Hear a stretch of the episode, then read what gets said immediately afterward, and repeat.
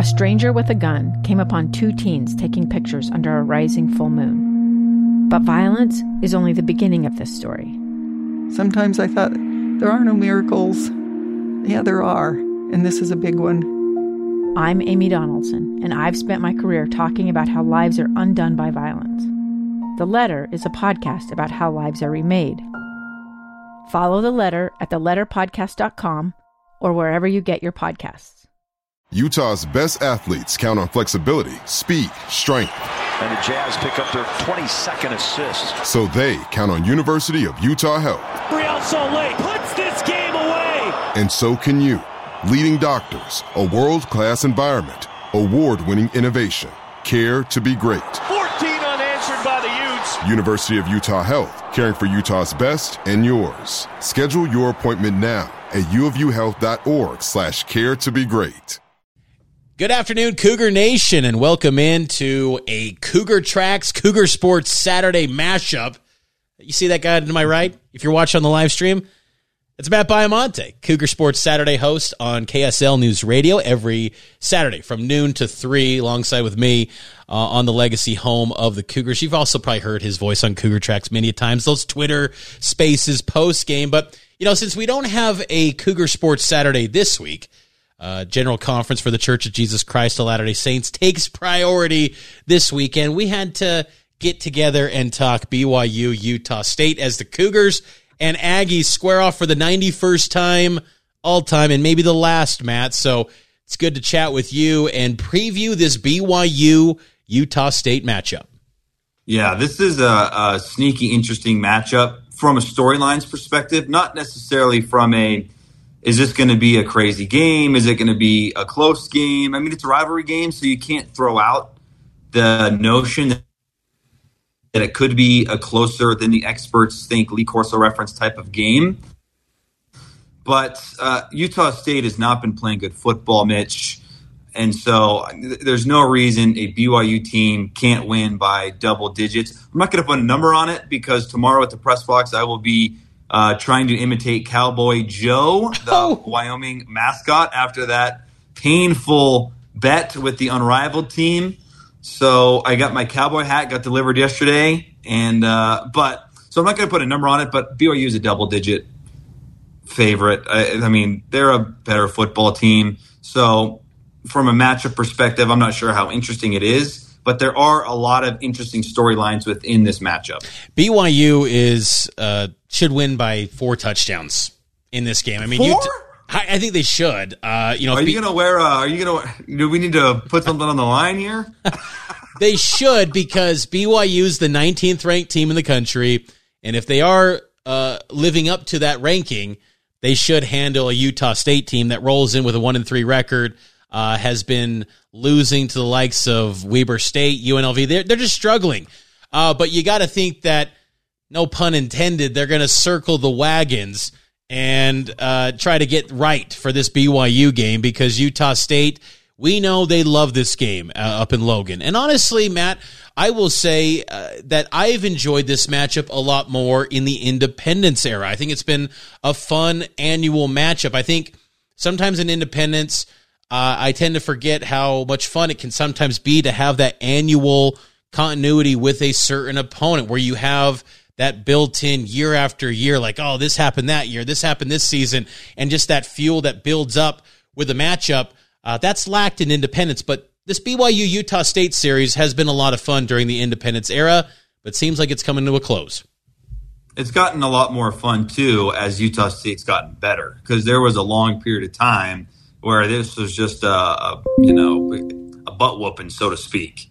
But ever since the first time around with Gary Anderson, I think the series has gotten a lot better. And then Matt Wells had some good teams. Uh, last year's Utah State was very good, which is it's last year's success with the Aggies is a little puzzling as to why it's been so 180 from last year. I mean, this is a team who won the Mountain West and they looked good in their bowl game, and they were without their starting quarterback in that bowl game, and they still won the bowl game down in uh, L.A. in SoFi Stadium. So uh, for them to have struggled as much as they have this year, especially offensively. Uh, if you look at Logan Bonner's numbers the past two weeks, they are not good. Against Weber State, He only completed 39% of his passes, Mitch. 39% of his passes. He uh, nearly doubled that against UNLV, but it was still sub 70, and he threw five interceptions. So his struggles, I think, have been one of the reasons the offense has struggled, and their overall team struggles, I think, are why they are in the position that they are. And I, I don't think anyone predicted that Utah State's offense would be this bad, and that's why they're one and three. Well, and I, I thought the the conversation around Bonner, he was nowhere near a Jaren Hall type. You know, we had the on our sister station, the KSL Sports Zone, uh, the 60 and 60, where the local media and the KSL Sports family got to vote on the all the players in the state of Utah, and I I thought it was kind of insane that Cam Rising was above Jaren Hall. I thought it was even more crazy that Logan Bonner was number five. Now it's not a knock on Bonner; he's had a decorated career, being with Blake Anderson, was there at Arkansas State and then Utah State. They they won a conference title last year, but I just thought if if that that's a sizable gap. And you're seeing, you know, all the all the talk we had this offseason about Jaren Hall, and I think some people might have thought, man, these guys are just laying it thick for Jaren Hall. Like, are these guys uh what are they watching? But it's like you can just tell the way that Jaren is operating, and you're seeing it. The end of Thursday night will be a, a national showcase for Jaren Hall. I know that the NFL is on and that's on Amazon, but if you want to go on linear TV and watch a football game, it's only BYU on Thursday night. And I'm telling you, Jaren Hall is going to be impressive. And I think this is going to be the game. You're going to have Louis Riddick, Riddick gassing him up. He's going to be hyping this kid up. And he's going to be probably saying, like, this is a top 10 pick, I bet. Uh, Jaren's going to be amazing. Logan Bonner, okay player, but I, have said since that uh, devastating loss to Weber State, He's got to get benched. And if they had Legas, I think that would be a situation where maybe he can give them a jolt of life because he won that bowl game for him. But hey, we'll see what what happens moving forward. And they also have let's also throw into the mix Levi Williams, right? So yeah, from Wyoming. From Wyoming, who was very impressive, led Wyoming to a great season last year. So you know who knows what's going to happen, but it's not like they don't have options if they want to go that route. So we'll have to see. I think if you're a BYU fan, though you want uh, you want Logan Bonner to play because you had success against Logan Bonner last year, and he's struggling this year. So uh, you know what happens there will be interesting and and noteworthy. But BYU, Mitch certainly has a decisive edge at quarterback. Uh, Jaren Hall, I mean, if you're uh, no stranger to Cougar Tracks or Cougar Sports Saturday, you know that me and Mitch think Jaren Hall is phenomenal. I personally believe he's played his way into the first round of the NFL draft because there's things that I believe about Jaren Hall, Mitch, that will benefit him after the season. And that's going to be, you know, we, he's already getting incredible publicity for his leadership, and it's well deserved. Uh, against Baylor, there was the hug with Jake Oldroyd. Last week, it was the, and we, look, we witnessed this. We were in the press conference room. Miles Davis showed up alone. I'm like, you know, he deserves to be alone. He had a great game. And Jaren came in very late. Why was he late? Well, we all know now why he was late. That was because he was taking pictures and signing autographs. So he cares about the fan base, he cares about the team, he cares about the game. And once he gets to the interview section of the NFL draft process, that's where his stock is going to continue to rise. To me, uh, not only right now he's being talked about from like Todd McShay has him on, on what the fourth or fifth best quarterback behind Lee, uh, Will Levis from Kentucky, which Jaren's better than Will Levis. I was just going to say, I think when it's all said and done, Jaren will be the catastrophe. Uh, Cat State. I don't think it's that close. Neither do I. I think it's. I think Jaren Hall is a, a, fantastic player, and I think that um, I think he's gonna have another big game. What's going to be interesting though is in that same backfield with Jaren is BYU's running back situation. Last week, you know, Chris Brooks was dealing with a little bit of hamstring tightness but, you know, Kalani has not used that as any sort of excuse for Chris Brooks to the point where, Matt, I'm looking at it from the way that Kalani has framed this. It feels like Chris Brooks got benched. That's what it feels like to me, uh, based on Kalani's commentary. He was straight up asked on Monday, is it injury related or is it performance based? Kalani did not squash it and just pounce on the injury side. Miles Davis is now a co starter along with Lopini and Chris Brooks. Do you think we're going to see Miles Davis get a, a big lion's share of the carries coming up tomorrow night? No, I don't. Uh, I think we will see Miles Davis, but I think it will be more balanced in this game just because I feel like you owe that to Lopini and Chris Brooks. Uh, Miles Davis played well.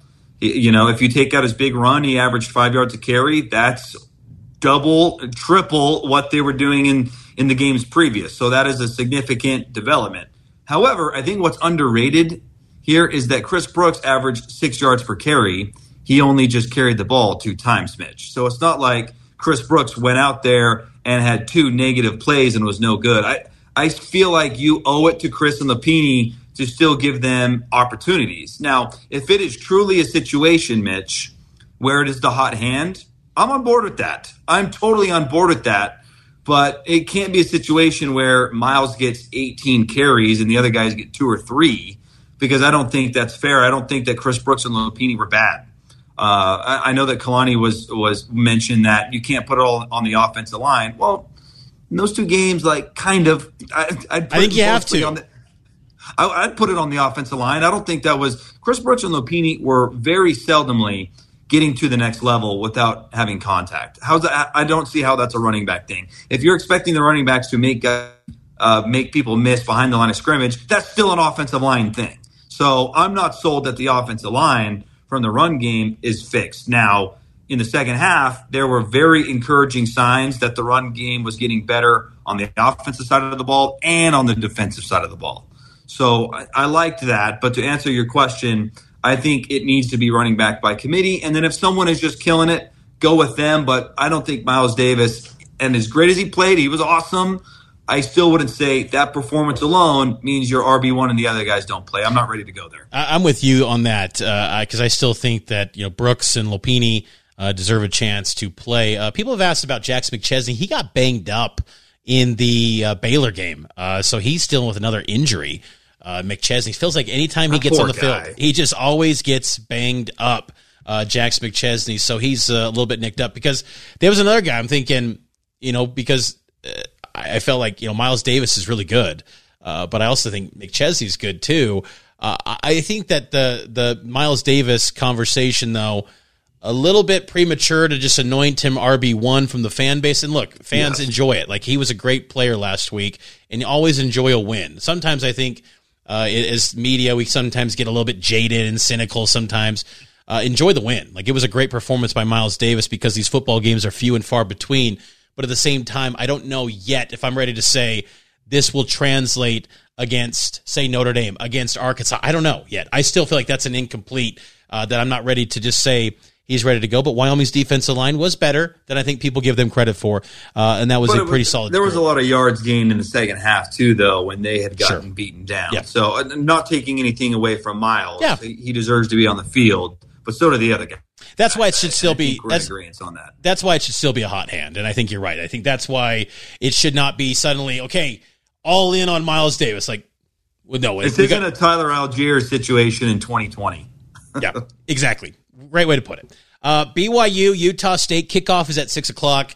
Pregame starts on KSL at 4 p.m. So uh, tune in to 102.7 FM and 1160 AM, your legacy home of the Cougars, also the KSL News Radio app. Defensively, Matt, I thought there was once again drives where Wyoming last week was having success and eating up the clock and keeping BYU's high powered offense off the field. It got fixed a little bit in that second half, but what do you expect from BYU's defense against the Ags? I expect there to be a Wyoming type performance. I, I, think that they'll there will be moments where they look really good, but you cannot discount the injuries. I know that Max Tooley is going to return, but Malik Moore is not returning, so you got to figure out the safety position now. Uh, you know, we'll have to see on Earl uh, Earl Mariner. Uh, probably a game time decision for him, but you know, I really liked what they did in the second half with the run game. The thing that I thought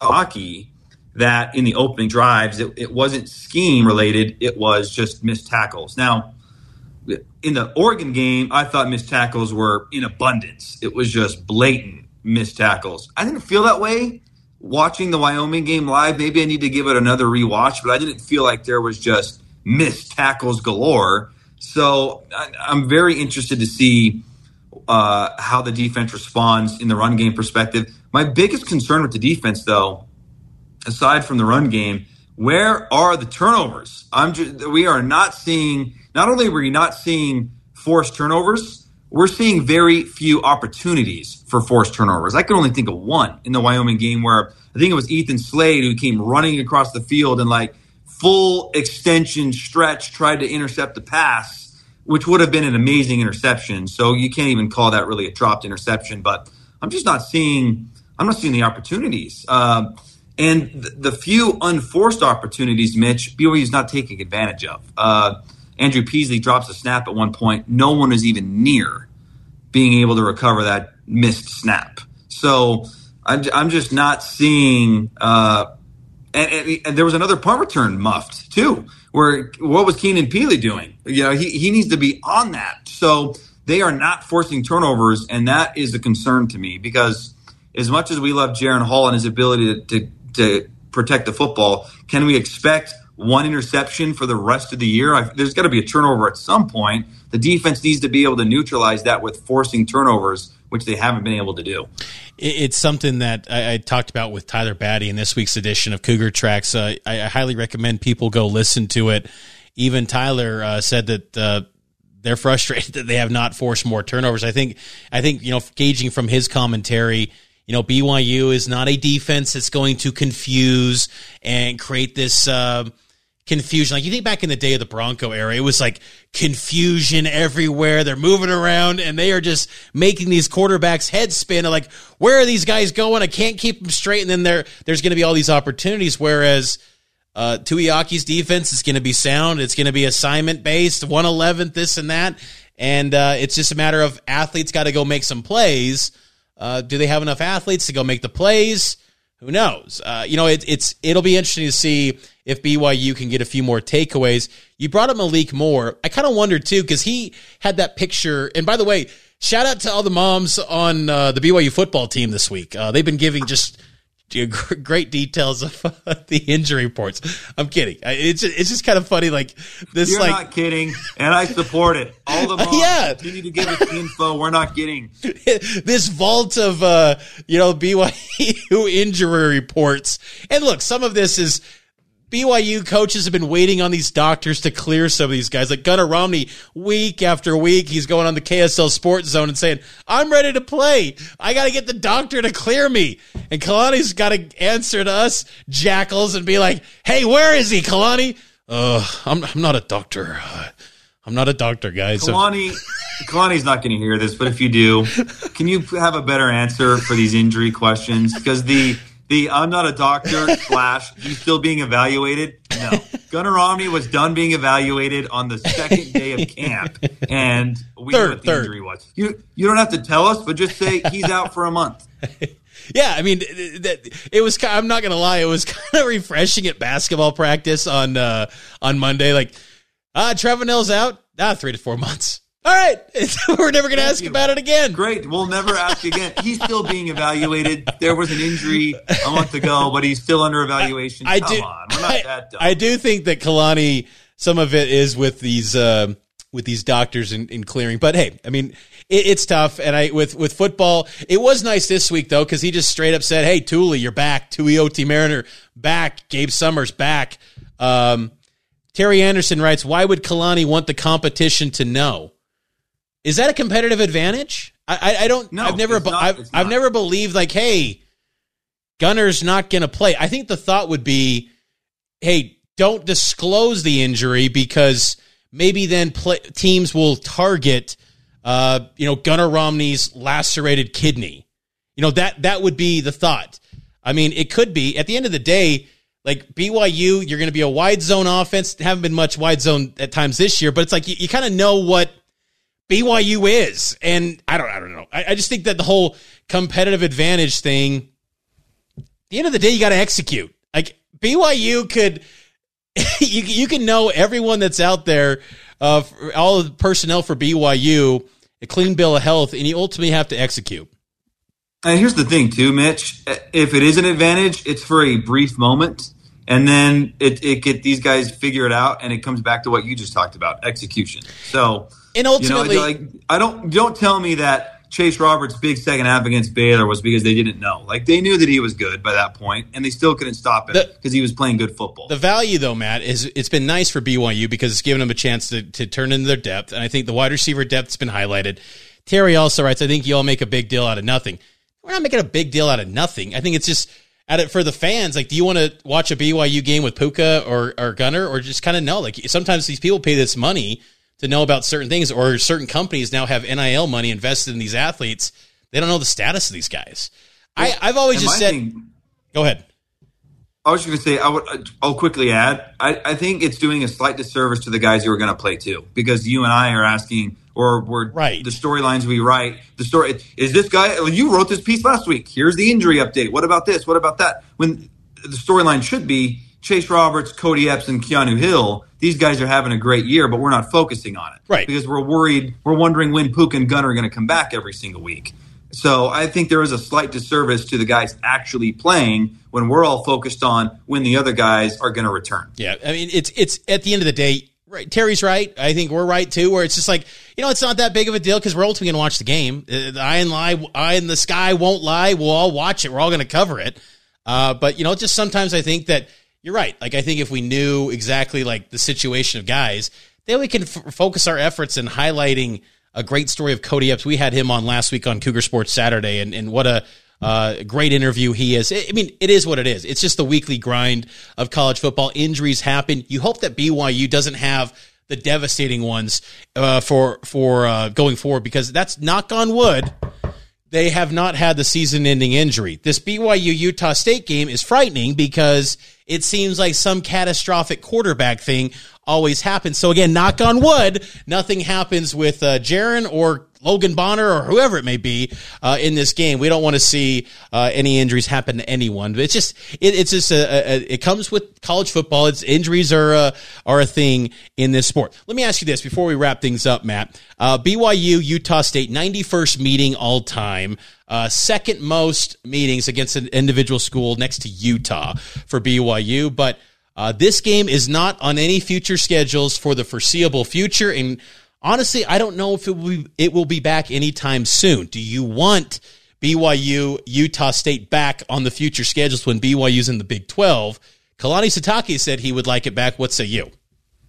Yeah, absolutely. I just don't want it every year. So I, I think if there was some kind of rotation, this this might get uh, some people their feathers ruffled a little bit. But there was some kind of rotation where you had a home and home rotating with Utah State, Utah, Boise State, and it was just kind of circling through, sign me up for that because I, I, definitely would like Utah State on the schedule. I just with so few non-conference opportunities now, I just I don't want to lose what I love about independence, which is these coast-to-coast games.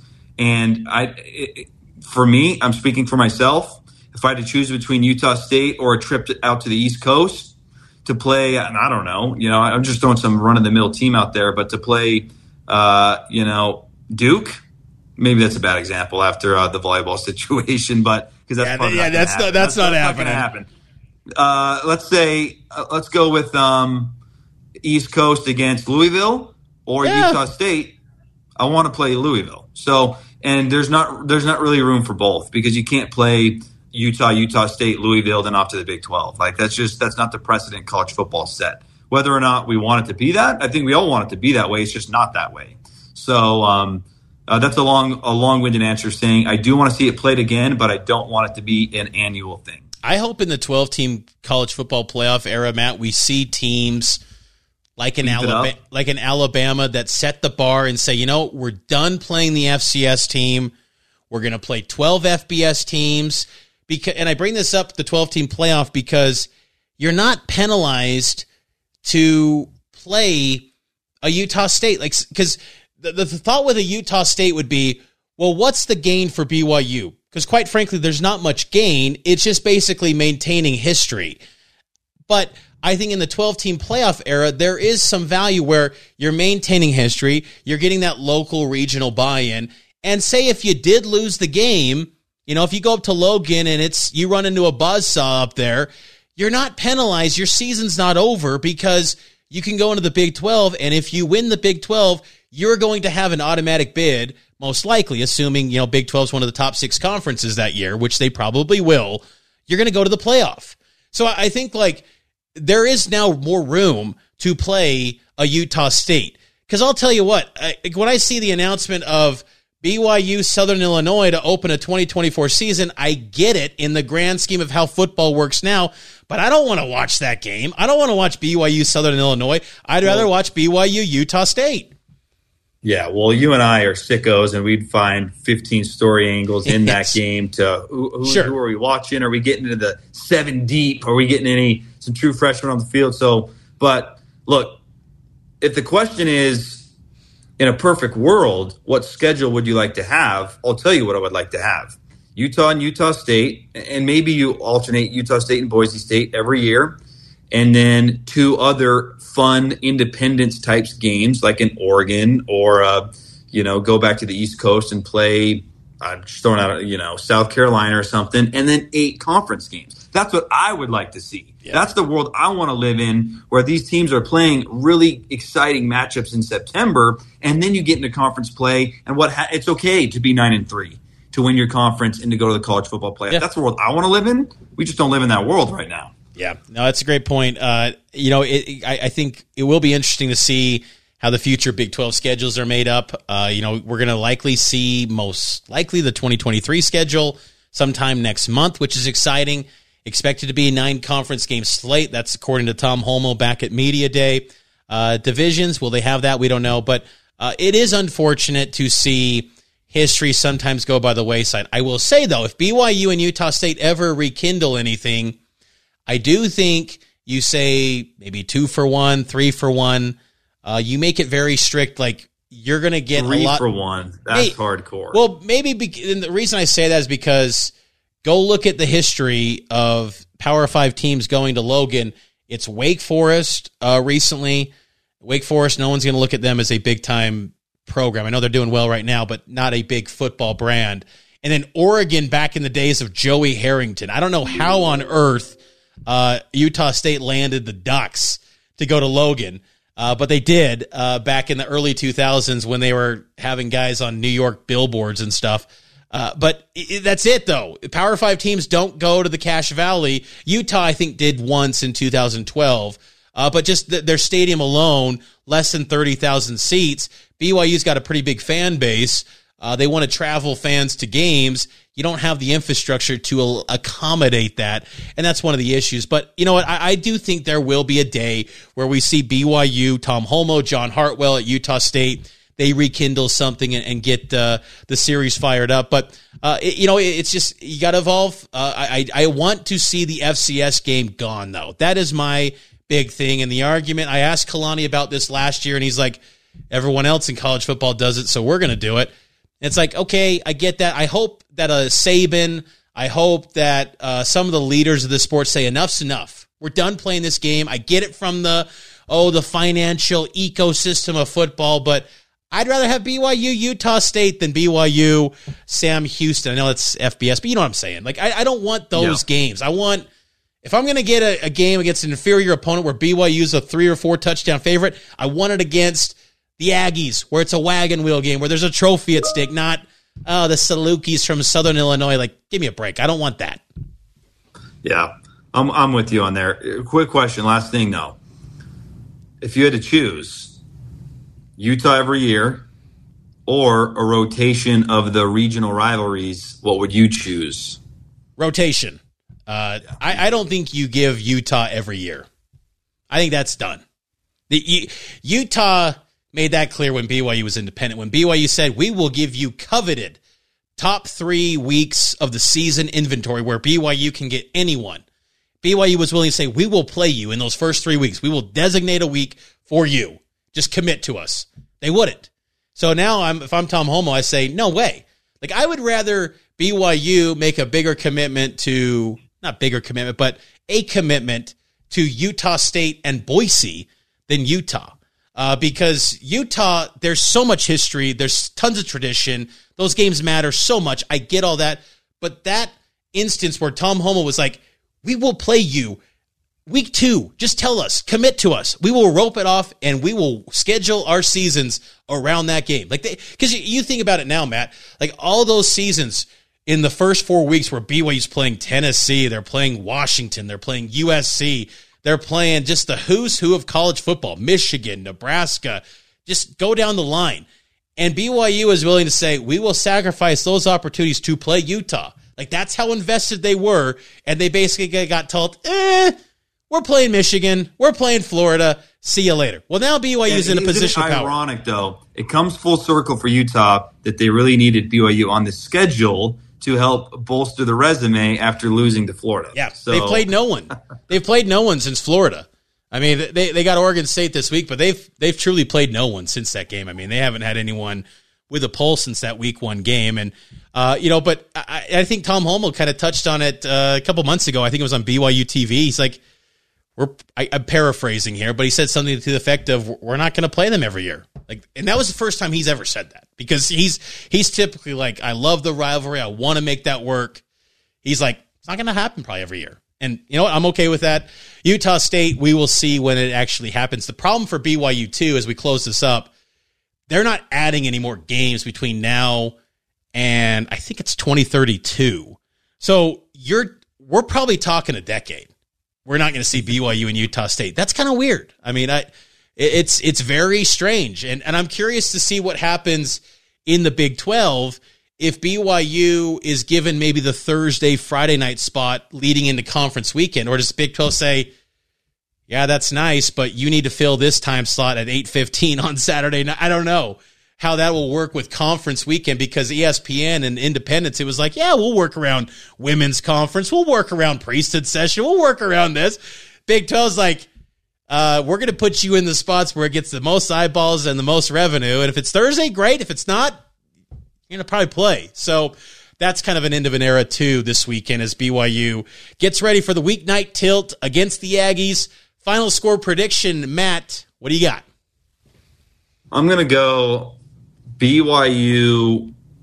I'm going to go BYU 40, Utah State 17. I like that. Uh, I think that BYU gets that 40 spot too. I'm going to say BYU 45.